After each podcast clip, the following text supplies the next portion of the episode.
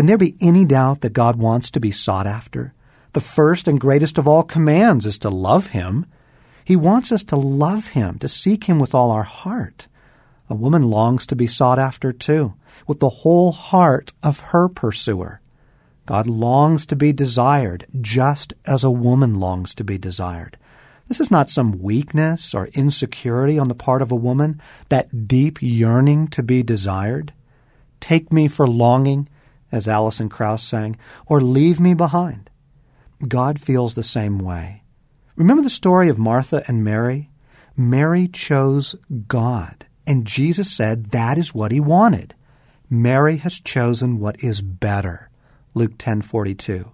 She chose me. Life changes dramatically when romance comes into our lives. Christianity changes dramatically when we discover that it too is a great romance, that God yearns to share a life of beauty, intimacy, and adventure with us. I have loved you with an everlasting love. Jeremiah 31 3. This whole world was made for romance. The rivers and the glens, the meadows and beaches, flowers, music, a kiss. But we have a way of forgetting all that, losing ourselves in work and worry.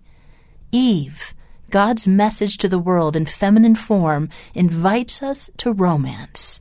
Through her, God makes romance a priority of the universe. So God endows woman with certain qualities which are essential to relationship, qualities that speak of God. She is inviting. She is vulnerable. She is tender. She embodies mercy. She is also fierce and fiercely devoted. As the old saying goes, hell hath no fury like a woman scorned. That's just how God acts when he isn't chosen. I, the Lord your God, am a jealous God who will not share your affection with any other God. Exodus 25. A woman's righteous jealousy speaks of the jealousy of God for us tender and inviting, intimate and alluring, fiercely devoted. Oh, yes, our God has a passionate, romantic heart. Just look at Eve.